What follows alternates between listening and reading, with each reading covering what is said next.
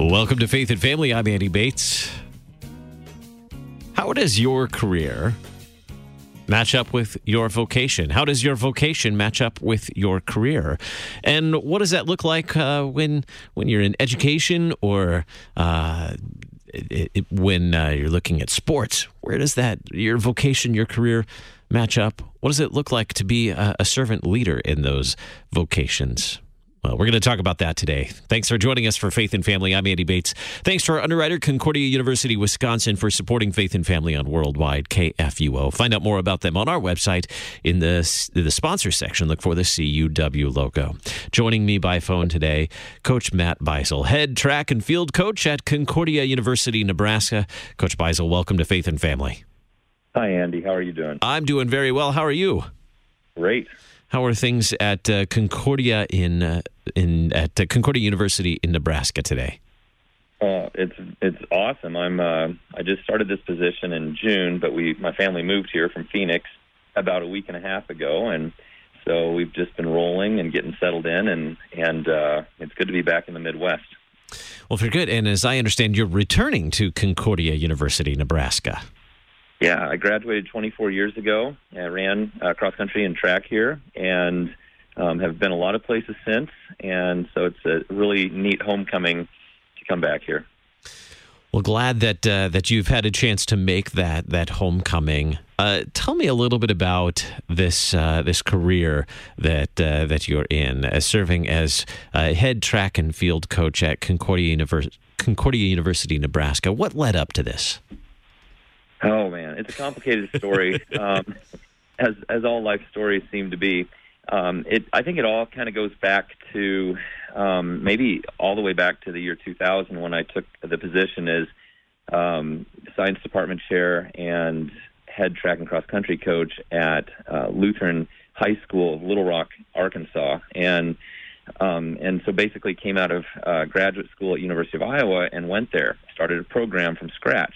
And God blessed us with a lot of great kids and a lot of success early on. We won some state championships, and uh, and then I got a phone call after my seventh year from Concordia University, Chicago, asking if I would be interested in interviewing for the head track position. So, you know, I was sitting here as a high school coach going, huh, college, you know, why not? Let's check it out at least and see where God's leading us. And so I went and interviewed, and it, it seemed to be the direction that we were supposed to head. So we um, ended up packing up our family, and I started in January there. So I, I spent six years uh, coaching, and um, they hired me to kind of build the program up from where it was. Uh, the, um, you know, we're, I think it was something like twelve athletes when I took over in January, and, and in six years we had sixty-five kids and had had some success at the conference level and had started sending kids to nationals. Um, I ended up you know, submitting my resignation after six years because of a combination of factors. Um, we, you know, again, and I know we'll get into this later, the balancing of life and, and vocation uh, and, and family as a part of your vocation and, and making that all work uh, kind of got to be a challenge. My son was born uh, within the last couple of years I was there, and um, just with the commute and just the, the workload that I had, it was not working so well for our family. And as much as I loved it at Concordia Chicago, and I really did love it there, it was a lot of fun, um, I ended up resigning and uh, lived as a stay-at-home dad for a year and just trying to decide, what does God want me to do for my family and for others, and how is that all going to work out? So by Christmas time, my wife and I had realized that, you know, I, I need to stay in Lutheran education. It's, it's a place that I think some combination of gifts that God's given me seems to work really well. And so I uh, put my name on the call list, and it hadn't even finished the paperwork, so I wasn't officially on the call list, and I got a phone call from Valley Lutheran in Phoenix. Um, and so Bob Kane, the principal there, had gotten my name. He hadn't even known that I was, you know, putting my stuff into the different national stuff, and he calls me up, and we talked for an hour, and And it was a great conversation, and the number one focus he had was on, you know, balancing family and working at the school.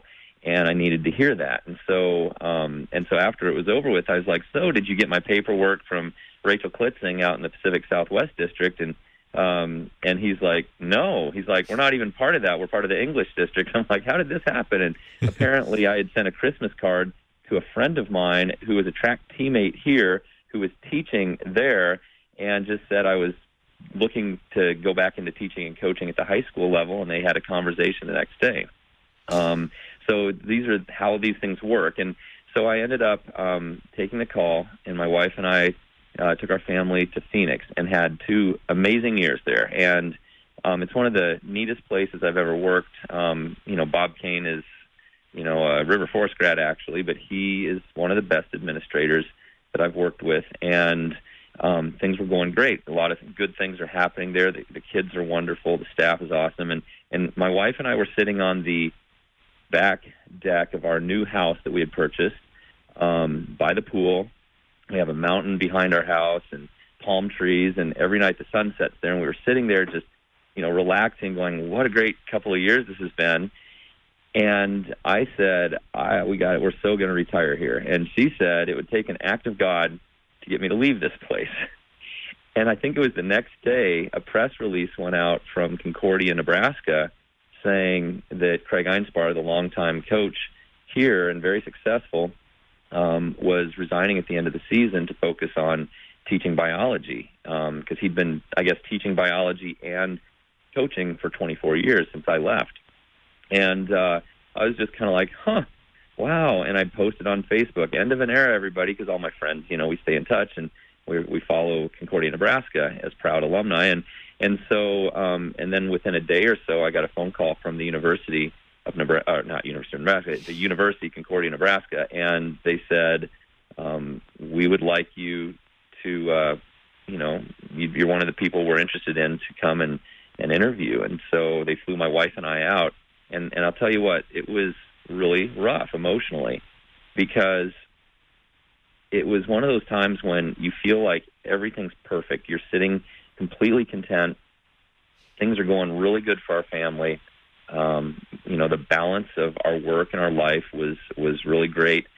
And, um, and then all of a sudden this opportunity comes up, and, you know, and, and we also left the university coaching because of work-life balance. And, and it's like, how do we, how do we deal with this? And so, you know, my wife didn't even want us to go on the interview. And I'm like, if I don't do this at my alma mater, I'm going to just think for the rest of my life, well, what if? And, And so I said, come on, just go on the interview. So we, we went, and, um, you know, it was it, we, we get here, and, of course, we're embraced by the amazing warmth and, and love of this community, you know, in the three days that we were here. And my wife's not a Concordia person. She went to Iowa State, um, not your typical Lutheran upbringing. She actually was Methodist, and, and then her, fat, her father, who ended up becoming the Iowa District Mission Executive for Iowa District West, Um, you know, he ended up moving his family into the Lutheran church and went off to the seminary, but they don't have a lot, you know, what, everywhere we've gone since we got married, he's been like, you know who? And they, they all know you? And I'm like, yeah. You know, um, my grandfather was the president of uh, Concordia Winfield for a while, and so everybody knows me and like, oh, are you related to him? And so, anyway, she's gotten used to that over the years, but she'd never really been here at Concordia, and and she was like, wow, you know, and I could see moving out of the big city of Phoenix and having this small town for our kids to grow up in. And um, and so on the way back, I prayed really hard. And I actually prayed. I said, God, please don't let this happen. Please, because I, I, I was my I loved Valley Lutheran so much, and and um, what I was doing there and the kids there. And, and I, I just said, don't let this happen. Um, if it's your will, you know, don't make it work out. Um, and every time I started thinking along those lines in prayer, and I don't even know how to explain it. It was just like this this word no kind of popped up in my head, and I felt this door gently close on, on Arizona. And I, I don't know how to explain it. Um, it was just a very strong, growing conviction that whatever God sent me to Phoenix to do was done.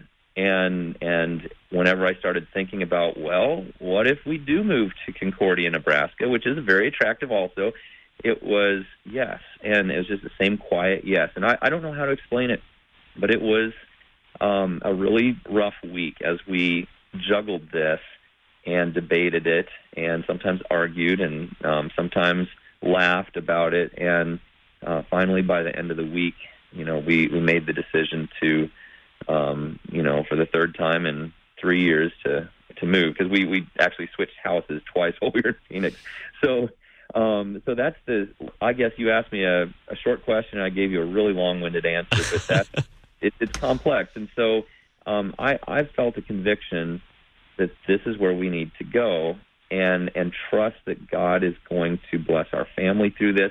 I think one of the big questions we had is, as we interviewed here was, is it going to be more of the same? Are we going to, you know, be able to juggle our family and be able to be home and be, a, be present as a father and as a husband um, in the midst of the always, you know, present recruiting responsibilities and my own group of kids here who are, you know, have a home away from home, and I'm another person that they come and talk to, and, and I'm a, a listener for them, and, and then all the organizational stuff and administrative stuff and blah, blah, blah. So, um, and, and we kind of came away with the answer that, number one, we're in a different place now than we were at the beginning of my time at Concordia Chicago.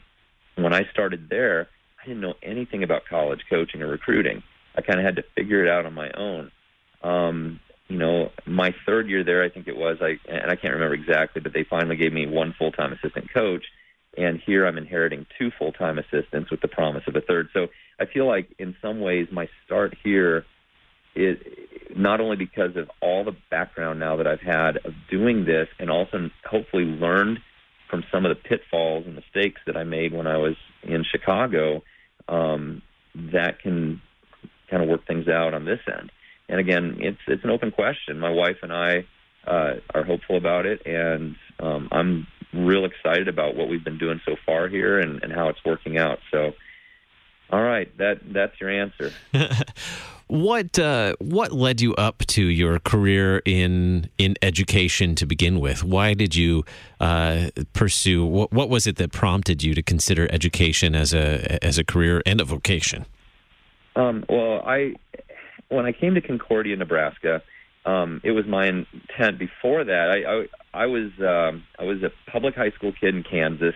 My dad was a professor at Pittsburg State University, and um, I had this idea that I was going to go into business. He taught business. I was going to go into business, and also I liked science, and I thought maybe I'd do a biology business double major. And I even thought about, you know, I, I really want to go to Texas A and M. I loved marine biology, and they've got this great marine biology program that I'd heard about.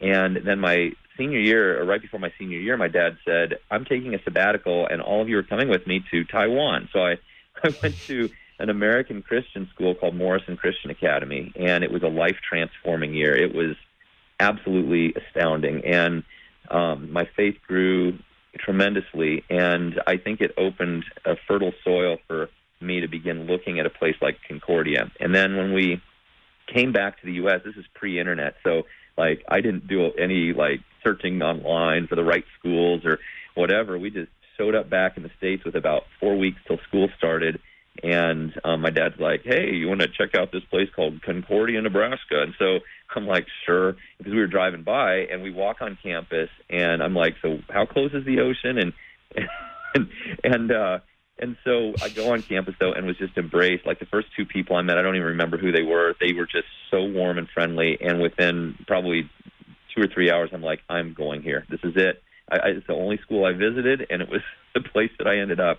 Um, so when I got here, though, I thought, oh, yeah, business and biology or whatever. And then within a year and a half, I was surrounded at the time by all my teammates seemed, I think they were going into education, and a lot of them into Lutheran teaching. And so I listened to them. I think, I, I, don't, I don't know exactly how I arrived at the conclusion that I needed to go into Lutheran ed, but um, somehow by the middle of my sophomore year, I changed my major and went into education, and I got a double major in art and biology, and that launched me off on my career. So, yeah, that's kind of how it came about. So fast forward to your... Uh, your career coaching uh, at Concordia University in Chicago. What was a typical week like uh, in your life as a coach? As you said, it progressed there and you became so busy. Tell, just paint a picture for us what a typical week was like and how that, that became a struggle between uh, career and family life. Well, I think part of it is the commute, and um, we we really couldn't afford to live in River Forest because I think at the time the average home price was like one point four million dollars. So like me, a lot of the coaches um, commuted in from all points of the compass, and mm-hmm. we lived in a place called Elmhurst, and um, and it was about a thirty-minute drive each way. Um, and, and again, I, you know, I think at the time there were some things that made it more difficult. I was coaching N C double A Division three, and um, I had to work really, really hard. There were so many great kids out there who were a wonderful fit for Concordia, any of the Concordias. Um, and I particularly, even though this wasn't exclusive, I, I really focused on Lutheran high school kids from Illinois, Michigan, Ohio, Indiana, Wisconsin, and the Saint Louis area. And Um, you know, and I got a lot of them, and, they, and we knew it was they were great, um, and as well as some public school kids. But I, I just I had to work really long and hard because I couldn't give athletic scholarships, and so uh, at the D three level you can't do that, and so there had to be um, other things that attracted them there. First of all, most of them had to have some additional form of aid that they were bringing with them, and they. You know, a lot of times had to be really good students, so they got the larger financial package. And so if you start out with one thousand kids and you whittle it down to four hundred that are interested, and then you whittle it down to, you know, you know, fifty that actually, you know, you know, kind of show a huge interest. And then, you know, my recruiting requirement was thirty, um, and it was it was a very consuming thing. Um, and so we had to be on the road a lot, and I was on the phone, and again, this is typical recruiting. It's just what it is at the college level. So we had a lot of success, but about my second to last year there, my wife and I were struggling, and, and she's like, you love this. You're good at it. You're serving there. How can we make this work? So never mm-hmm. at any point were we sitting there going, oh, we need to leave. I was like, how do we make this fit? Mm-hmm. Um, so she suggested that I keep a work journal, and I kept a work journal for eight months. And during the eight months, I averaged eighty-one point three hours a week um, where I was not home. And from January until the end of May, it was over ninety hours a week because you're not only coaching and being at practice and at meets for twenty-six to thirty-two hours a week, um, but you're running a budget and, and you've got staff underneath you and you're on the road recruiting and going to all these track meets and things like that. And, and, um, and I... at a certain point, we're like, wow, this is challenging. And what happened was, I and I think I came and did there what I was supposed to do. Um, I had a, you know, again, the administration was very supportive. Uh, they gave me everything I needed as far as, you know, hey, we need a new high jump pit. We need a new pole vault pit. Um, you know, and I had great coaches I was working with, really, really good coaches. So that made my job a lot easier. But, um But in the end all, my wife in, in March went to a conference. She's a physician assistant in gastroenterology, and she went to a conference in Naples, Florida, and realized that one of her colleagues from Arkansas, he was a doctor who had gone down there to start a practice with some fellow doctors, um, was in Naples also. So she just called him to say hi, and he's like, we need a P A, and and we want you. And so they set up a big interview. Like, here she is just going to a medical conference, and suddenly she's getting wined and dined, and, and they really gave her a lot of attention and said, you pretty much have the job. And, and, and she reported back to me on this, and I'm just like, huh, wow, what if – and I just, for the first time, it dawned on me that maybe, you know, if I stepped away, I didn't have to try to make this work for our family. And – And then the question was, is what does God want me to do if this happens? You know, who does he want me to be? And I I believe that a call or a vocation is anything you're doing where where God has placed you. It's not like, oh, you're you're a teacher in the Lutheran church, so you have this special thing. It's just a vocation, like Martin Luther said, where where wherever you are, that's where you serve. And so I began thinking, well, what what does he want me to do in this case? And so we thought she had the job. And a week went by. I had gone through the paradigm shift of, I'm going to be resigning. I'm going to be leaving. And then they didn't call back. And so when um, a week went by and she's like, this is really weird, she contacted her friend, and he's like, I'm so sorry. I was embarrassed to call you. Our our finance person said, you're not even supposed to be advertising for a P A. We, we don't have the justification for doing that right now. and it fell through. But my mind was in a different place, and my wife and I began to have a different conversation, and that's what kind of led us, you know, in a different direction. And so, you know, I, I guess that's that's where my workload led us and how it got us to where we were. So it was, as you said, eighty hours a week. That's uh, that doesn't allow for much time for rest, uh, for for caring for your body. Uh, it, it wasn't that you didn't enjoy your work. It sounds like you really enjoyed what you were doing. I did. Just trying to find a way to balance that that need to to to be there, you know, to be doing your work eighty, ninety hours a week, and also oh. being a, a you know a, a husband and caring for your family. Right, and again, my wife and my any any of my bosses that I've worked for, uh, Pete Janan is the athletic director still, and he's a great guy, and, and was a great a great uh, supervisor for me. They would be the first to say that I create a, I, I create the problem myself. Part of it. How so? Uh, well, I I really I just have this weird thing. I, I there's some you know this is to paraphrase a verse.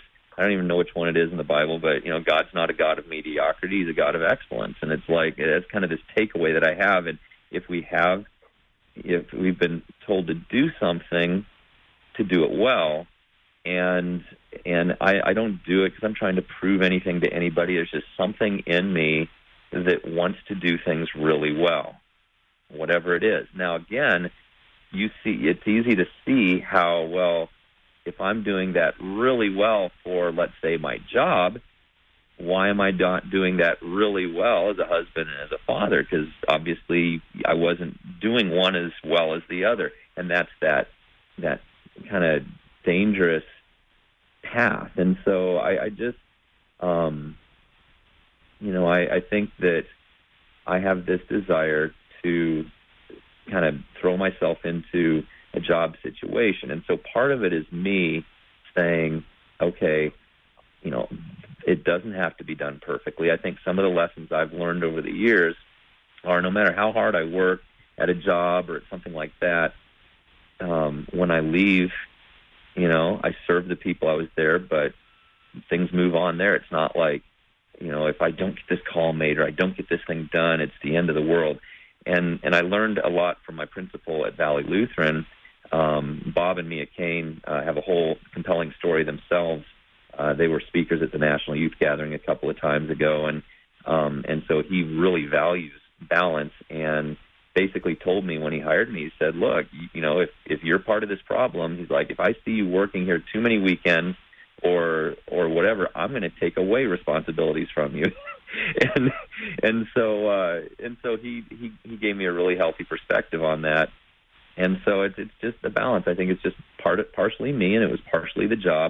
I'm guessing that some people in my position wouldn't have worked as hard, um, you know, but I, you know, it's just one of those things. So, yeah, I have to take part of the blame myself, that's for sure. So what was different in your next position after leaving uh, Concordia University, Chicago? Well, one of the things um, Mister Kane assured me is, is like, look, you're not recruiting. We've got a recruiting person for our school. Your job is to teach and coach. And um, I wasn't the science chair. That was Joe Richter, who's a wonderful man, um, a very wonderful man. It was, you know, I'm, I, and I went right back into teaching the same stuff that I was teaching in Lutheran High School in Little Rock. Um, A P Biology and Honors Bio and, and um, Physical Science, Integrated Science. And so I that's an area that I was real comfortable in and, and just had to ramp it up because I'd been away from it for about eight years and changed some things. But um, the kids were great. I, I don't know. It was there's a culture at that school where people get stuff done, but they you know they're often home on weekends. Um, I think in Arizona, at least, for, for cross-country and track, all of my meets were on weekdays. And so, you know, I didn't, I had my weekends free. Um, and that gave me more time to go hiking and backpacking and fishing and stuff with my family. And, and so, so just, it's a, it's a different environment there. And, you know, coming back to the university environment where, you know, weekends are not free because we have meets at the collegiate level and things. It's one of those things that we have to figure out, and we're we're making. We're, I guess it's a risk to reward ratio. I don't know, um, we we just feel really good about where we are now and saying, okay, I think we can do this differently. As uh, President uh, Brian um, here at, at Concordia told me when we were sitting at dinner with him during the interview process, he was like, he was like, hey, he's like, are you able to redefine, you know, how you function within a setting like this? And it's a great question, and it's a question that she and I talked about a lot. And and, and that is the, the the big question. We'll take a look at that when we come back from the break. What have you? Uh, what changes have you made? How do you approach uh, your career differently now? And then how will you communicate that? Uh, how will you instill that in your students? We're talking with Coach Matt Beisel, head track and field coach at Concordia University, Nebraska. You're listening to Faith and Family on Worldwide K F U O.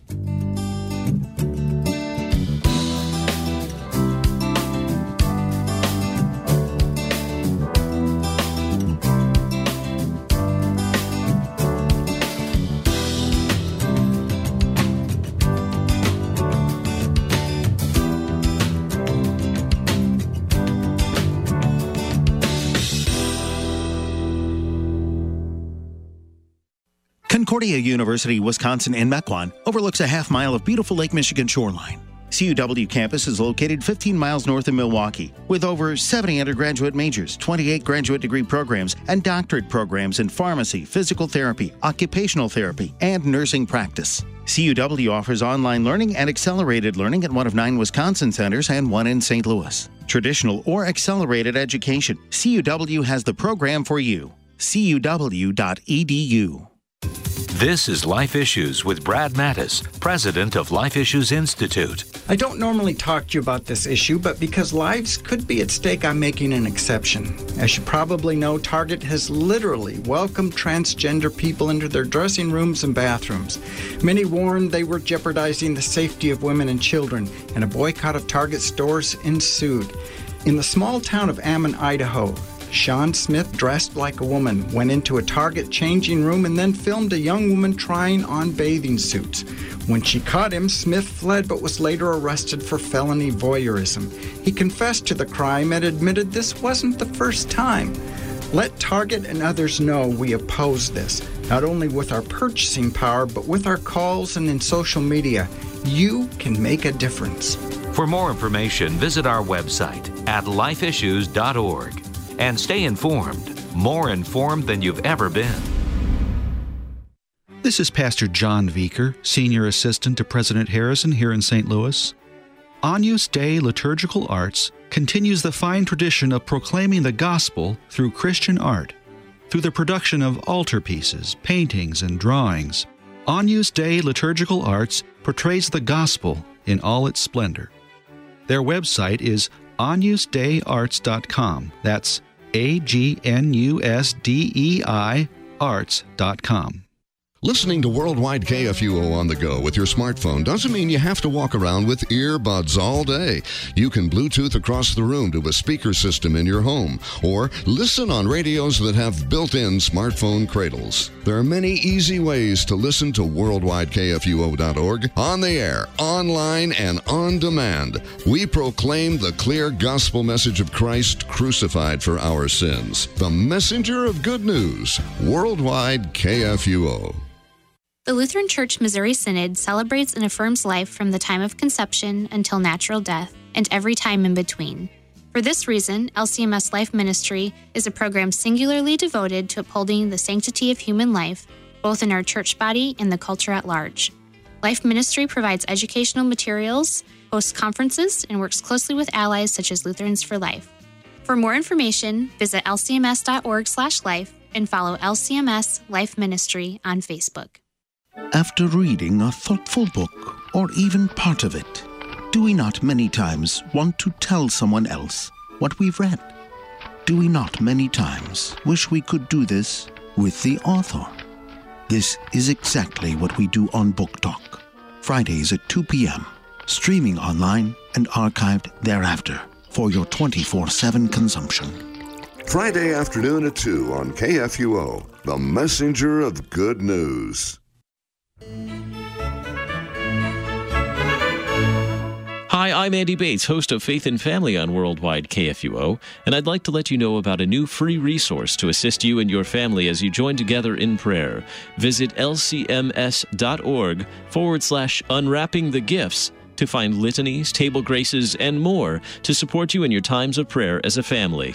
That's lcms.org forward slash unwrapping the gifts.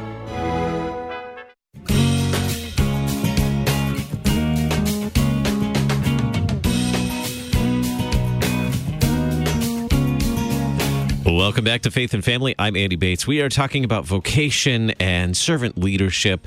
We're talking with Coach Matt Beisel, head track and field coach at Concordia University, Nebraska. And uh, before we went to break, Coach, we were talking about uh, your life and career and balancing that career and uh, family life and, and really making a, a choice about some of those changes as you're also making a career change as well. Uh, right. You know, before in your, your pre- previous career, finding it difficult, working eighty hours, eighty plus hours in a week and trying to find that balance. And now uh, moving on to uh, a new career, starting now at Concordia University, Nebraska. How do you, how are you approaching things this time, Coach, as you begin as the new head and track, uh, head track and, and field coach at Concordia, Nebraska?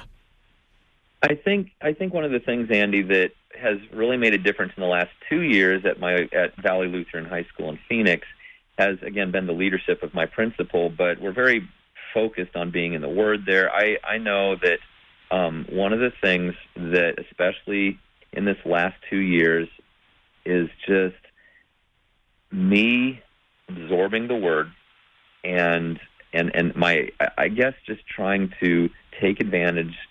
You know, and again, it, I don't want it just to be a me, me, me, but God provides us the Word and sacraments and worship and prayer, and and I I don't know, that's become a, a huge focus of my life. I think it prepared me to be able to walk away from Valley in a way and trust that this is, you know, that it was God that I was listening to saying, go on to Concordia.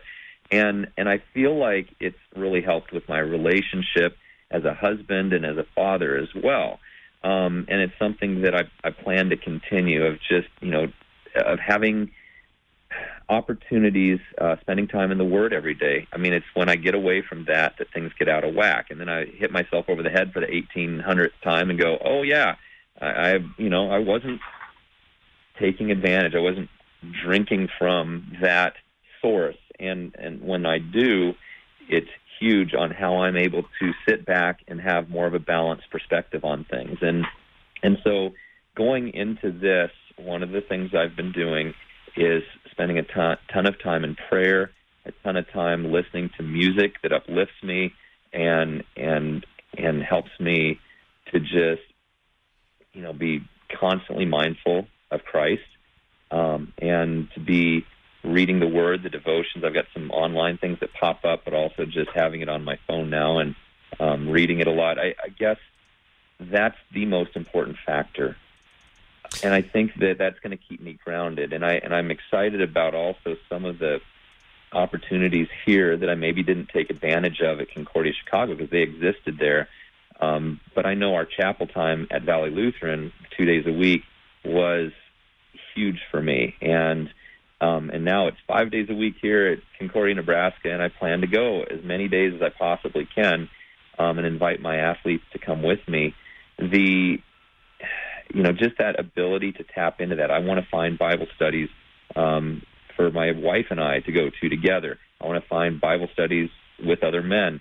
And those are sometimes things that, you know, back at Concordia, Chicago, I got so into the grind and was so far away from campus that I just didn't do those things as often or nearly enough. And I, I think that, I don't know, it, it certainly didn't help the situation. And and so I guess I've spent a lot of time praying to God for wisdom and discernment.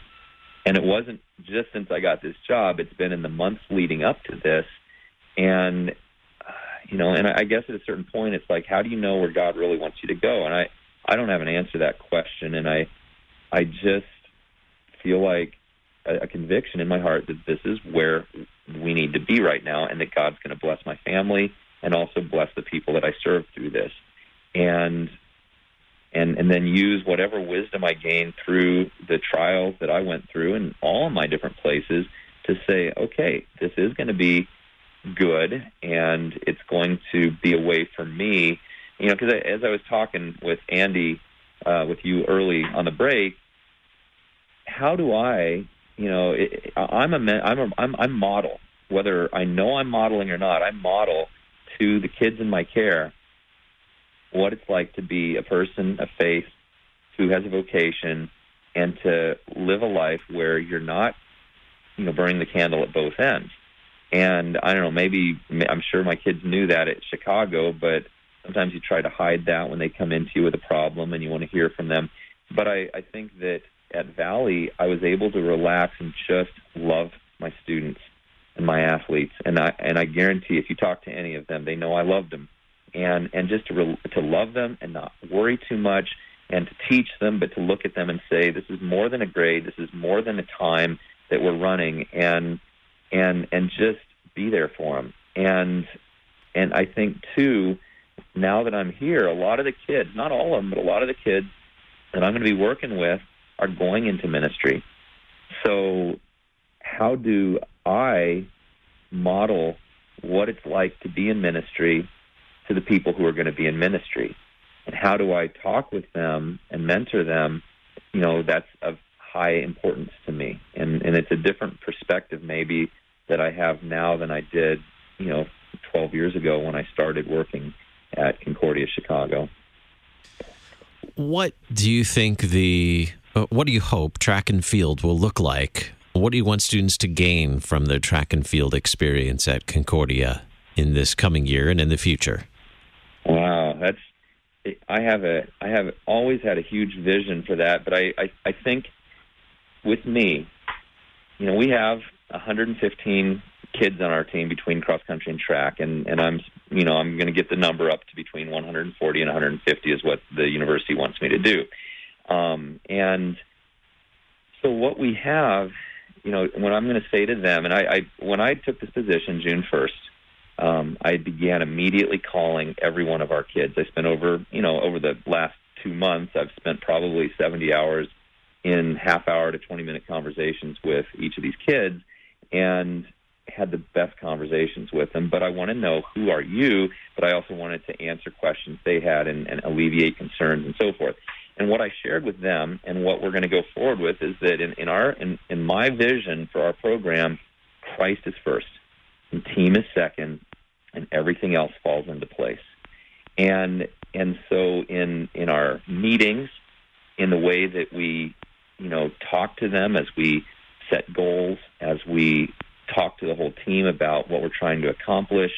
Um, we constantly focus them on Christ, who gives them strength and gives them the ability to be here, the ability to draw a breath or to move a muscle, and that these teammates around you are your family and that they care about you and they know you. Of course, we have to work in track and field to be very proactive to build that team togetherness, because there are natural barriers in track and field with people practicing different events in different locations. And, and so that's one of the things we're going to make a huge effort on, is to do that. But once we have, and I guess I'm, I'm trying to answer your question, our big focus is going to be on Christ and team and trust that everything else is going to take care of itself.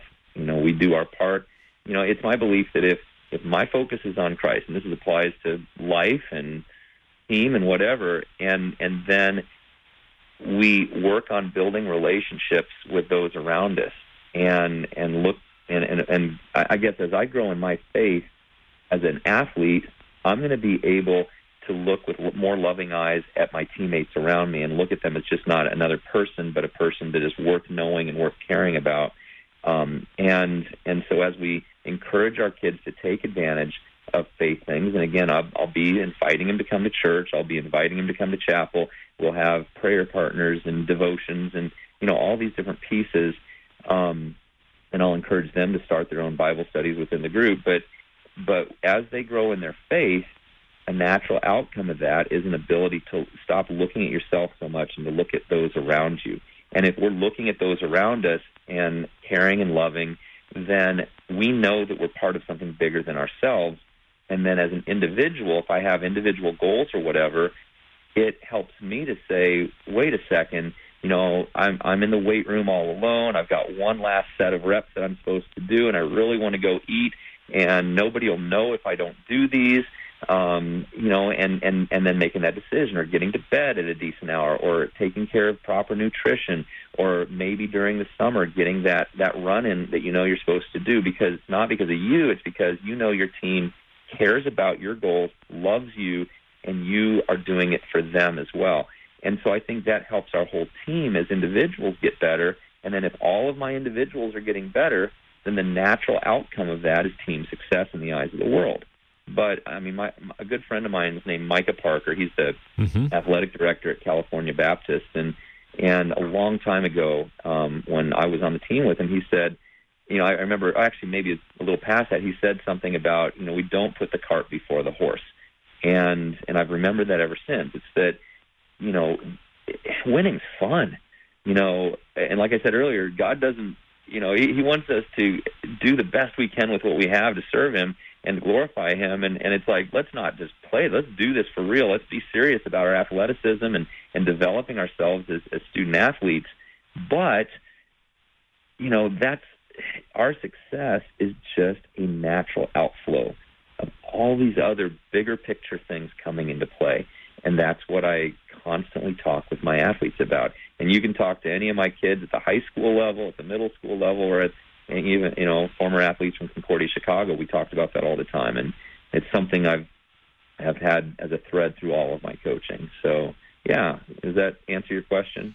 I, I think so. So how then, what do you hope that they, they will carry with them from this, this track and field experience to the classroom and, and to their future vocations as well? What do you hope they'll gain from this track and field experience and their time with you? That's a great question. I think hmm, there's a lot of different layers you can get into, and I don't want to take too much time on this. I I, I know I can speak for myself and for the athletes that I've coached who are now in the teaching world, but I I feel like work th- there's a work ethic piece, piece of it where, you know, you know that you have these goals um, and you work hard to do them and you accomplish them. And, and I think that transcends athletic work. I think it applies to classroom. I think it applies to, you know, as you serve and wherever you go. And and I think that's just one takeaway from it. But I, I really feel like the relationships that you build while you're here are probably, you know, one of the most important pieces. And that's why I'm very relational focused with all the team building activities that we do. I I think back to, you know, I think of all of the experiences I've had since my time at Concordia and the friendships that I had there and the things that I learned from those friends, and the lessons that I took away from that, of getting to know other people from different areas of life, seeing how they dealt with things. And I grew as a man. I grew as a as a child of God because of the positive influence of these teammates of mine.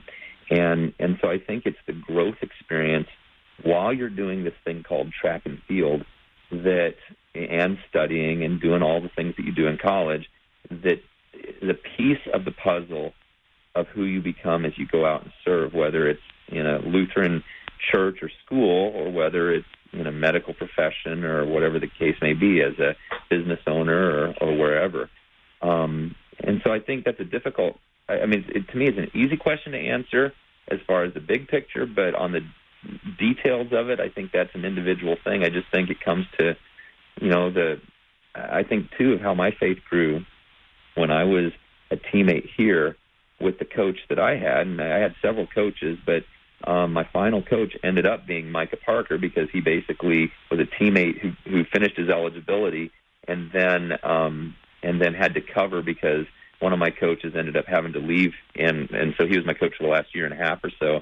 And not only did he know me as an individual, and, and he was able to take that and help me to be the best athlete I could be, but I just remember how he talked to us in meetings and and so forth, and it was always focused on Christ and on, you know, what, you know, you know, who are we as children of God? Is our language matching that? is are the things we say and the way that we're acting measuring up to that. And, and it was just about living, you know, he talked a lot about living, you know, who you really are through Christ. And and that was that was huge, and it's it's been a huge carry into my own life. And so, you know, my hope is that my athletes are going to be nurtured in their faith. As you know, again, there are a lot of other areas on this campus where our kids are being nurtured in their faith, and this is one piece of that puzzle. And then as they go out into the world, they'll be equipped to not only serve but also to mentor others in the same way. What about parents of these student athletes? What's your message to them? How can, uh, what can they do to be um, to, to be helpful and, and supportive? What what can they do to help their students keep their focus where it needs to be? Are you talking about before they get to college or after they're here? Both, uh, both the high school students that you've served and the and and now the college students that, that you'll be serving. Well, it's. Boy, that's a multidimensional question. I, I, I think on one level, one of the things that I think is super important is that parenting is in the home. And I, I know, uh, you know, a lot of who my students are is a reflection of what's going on at home. And, and parents have a role to teach their kids about Christ, to model that. And, and I think that's the most important thing, and just to love their kids and not judge them. Because um, nobody's perfect. And I remember when I, and so so I, I get kids in my classroom, or I get kids in the athletic arena, and um, and then I, I do what I can. But I think that, I think loving your kids unconditionally and feeding them by, you know, spiritually, by getting them in, in church on a regular basis, getting them involved in service projects, getting them to hear from you, you know, talking about your faith at home, praying with them, making that a part of your family life is so huge. And and again, I I don't know if you were asking about the athletic side of it. I you know I I honestly, you know, I had a girl here yesterday, a really really neat girl, um, uh, visiting with her father, and and they asked me, well, what can we do to help her this next year if we if she ends up coming to your school? And And I'm like, just keep doing what you're doing as far as the athletic stuff goes. She's a three-sport athlete. Um, you know, she's doing some really great performances in track with like two months of training, and and uh, and and she'll get better. I mean, when when she starts training year-round, and this is her sport, um, she's gonna get a lot better. And and I I just said, but for right now, what you're doing is great. Continue being a three-sport athlete. Continue being involved in all the things you're doing. Keep working on your studies. Keep that grade point average up. Um, keep, you know, doing the things that help you to grow in your faith. You're doing, you're doing fine. And so, so I, I guess I'm a little different than some sports. I know, I don't know. There's a lot of uh, a track and field and a cross country. You look at the numbers, and the numbers don't lie. They're just they those kids performed what they did. Now there's a lot more to it than that. It's like what's the training history of that kid and so forth. So from an athletic standpoint, you know, encourage your kids to be in sports, but I'll take them, and when we get them, wherever they're at, whatever level of development they're at, we'll take them to the next step. Um, but I think from a spiritual perspective, going back to what I was saying a minute ago, um, just speak Christ to them, be Christ to them, just just get them involved in the church, get them involved in prayer, and, and um, you know, whether you're at a public or a private school, um, make that a big piece of who they are. And and also trust that you can't do it yourself. Anything you do, if it's not great or it's awesome, it's God doing it through you. So as parents, we're that vessel through which the Holy Spirit works. And, you know, so it's like, it's like pay attention to those things, but don't put too much on yourself is kind of, I don't know how to answer. I mean, is, is that a decent answer to your question? I, yeah. I just think that, that those are complex things. I I don't know. I mean, I'm a parent myself, and I don't know if I can give advice to parents about how to raise their kids other than what we're trying to do, which is be Christ at home as much as you can, and, and also be real. My kids know I'm not perfect, and um, but when things don't go well, I ask their forgiveness, and and we we talk about forgiveness a lot in my family. Will you forgive me? Um, my daughter's twelve, and she's going to be a seventh grader at Saint John's here, and then my son is going to be a first grader, and they don't always get along. Sometimes they don't always do what my wife wants, and you know, and we, at the same time, they're they're great kids. And so it's like, we're all going to have our failings. And then we we forgive and move on and, and know that, that uh, you know, and then we, we just get them, we pray with them, all that stuff. I, I keep going. I, I just, that's that's a tough question to answer, except that, you know, faith's a huge part of it, and, and having them be a part of that. And then, of course, I would say from a coach's perspective at the college level, tell your kids as early, you know, ninth grade, they really, you know, the more they put into their grades, the more it's going to pay off for them, because I talk to a lot of kids, and these kids come in with a three point six to a four point oh, get a huge financial package, and the kids that come in with a two point two, two point six, um, you know, all of a sudden they're, they're, there's fewer openings for them as far as opportunities. So, you know, I told the same thing to my high school kids when I was coaching and teaching them. All right, what else? We have just uh, just a little over two minutes left. Yeah. Uh, looking forward to this year. What uh, what does the season hold for track and field? What is, what's the look? What does it look like for this year, Coach? Well, I'm I'm very fortunate to be inheriting a program that's had a lot of success recently. Um, Craig Einspar and the assistant coaches that worked with him did a really phenomenal job, and this. This last May, my, the women's track team won the national championships in the N A I A, and our men were second. And the year before that, our women—I'm sorry—our men won the national championships, and our women were third. And we're losing some seniors, but we have a phenomenal incoming recruiting class, and and we still maintain a bunch of our kids. And you know, my assistant coach uh, Ed McLaughlin is our throws coach, and he was awarded the National Assistant Coach of the Year. So I've got I've got a really a lot of great things to work with. And so my hope is that as I come in, I'm going to come in and, and evaluate and say, okay, what are some things that we're working well? Let's keep doing that. Let's see if there's some things that we want to change, and we'll do that. And meanwhile, we'll, we'll love the kids. We'll, we'll coach them with passion. We'll have a great time doing it, and, and then just trust that God will take care of the details and, and give it up to him and, and see where we end up. So that's kind of where I'm at with it. Very good. And uh, I'm sure we can follow along at uh, Concordia University's website when it comes to athletics and see what's going on with the team there this year. Thank you, Andy. Well, Coach, it's been great talking with you, learning about uh, your service and, and vocation there.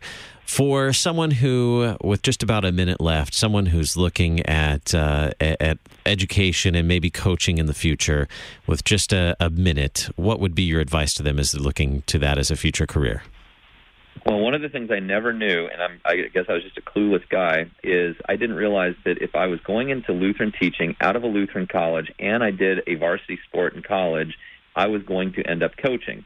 And so I never really thought about being a coach until I got my first call, and then suddenly they said, you're the head track and cross-country coach of sixty kids. And I'm like, and all I paid attention to was my event, which was distance running. And so over the years I've had to really learn a lot about that. So I would say, and I've been, and because of that, every place I've ever coached, high school and college, I say, look, a lot of you are going to end up coaching someday. So pay attention, not just to, you know, what we're doing, but why we're doing it. And I try to teach the kids why we do everything. But I, I'm like, pay attention, pay attention, not just to your events, but to all those around you. Because if you go into education and you do a collegiate sport, you're going to be coaching. And And that's just the, I mean, you know, in some of our Lutheran schools that I've been in, it's like, oh, you, you played a pickup game of volleyball in seventh grade. All right, here you go. Um, I'm, I'm joking, but but no, and, and that's something I just, you know, I was a clueless kid, but uh, yeah, there you go. Pay attention. Coach Matt Beisel, head track and field coach at Concordia University, Nebraska. Thanks so much for being our guest today, Coach. Thank you. Bye-bye. God's blessings on uh, the year and season ahead at Concordia University, Nebraska. Coming up in just a little bit, Thy Strong Word. Going to revisit uh, another program on Galatians. You're listening to Worldwide K F U O. Listen to Faith and Family Monday through Friday at this time. Faith and Family is a listener-supported program. Your financial support is needed for Faith and Family to continue. Our address is thirteen thirty-three South Kirkwood Road, Saint Louis, Missouri, six three one two two. You can contact us on the web and download Faith and Family at K F U O dot org. Worldwide K F U O, on the air, online, and on demand.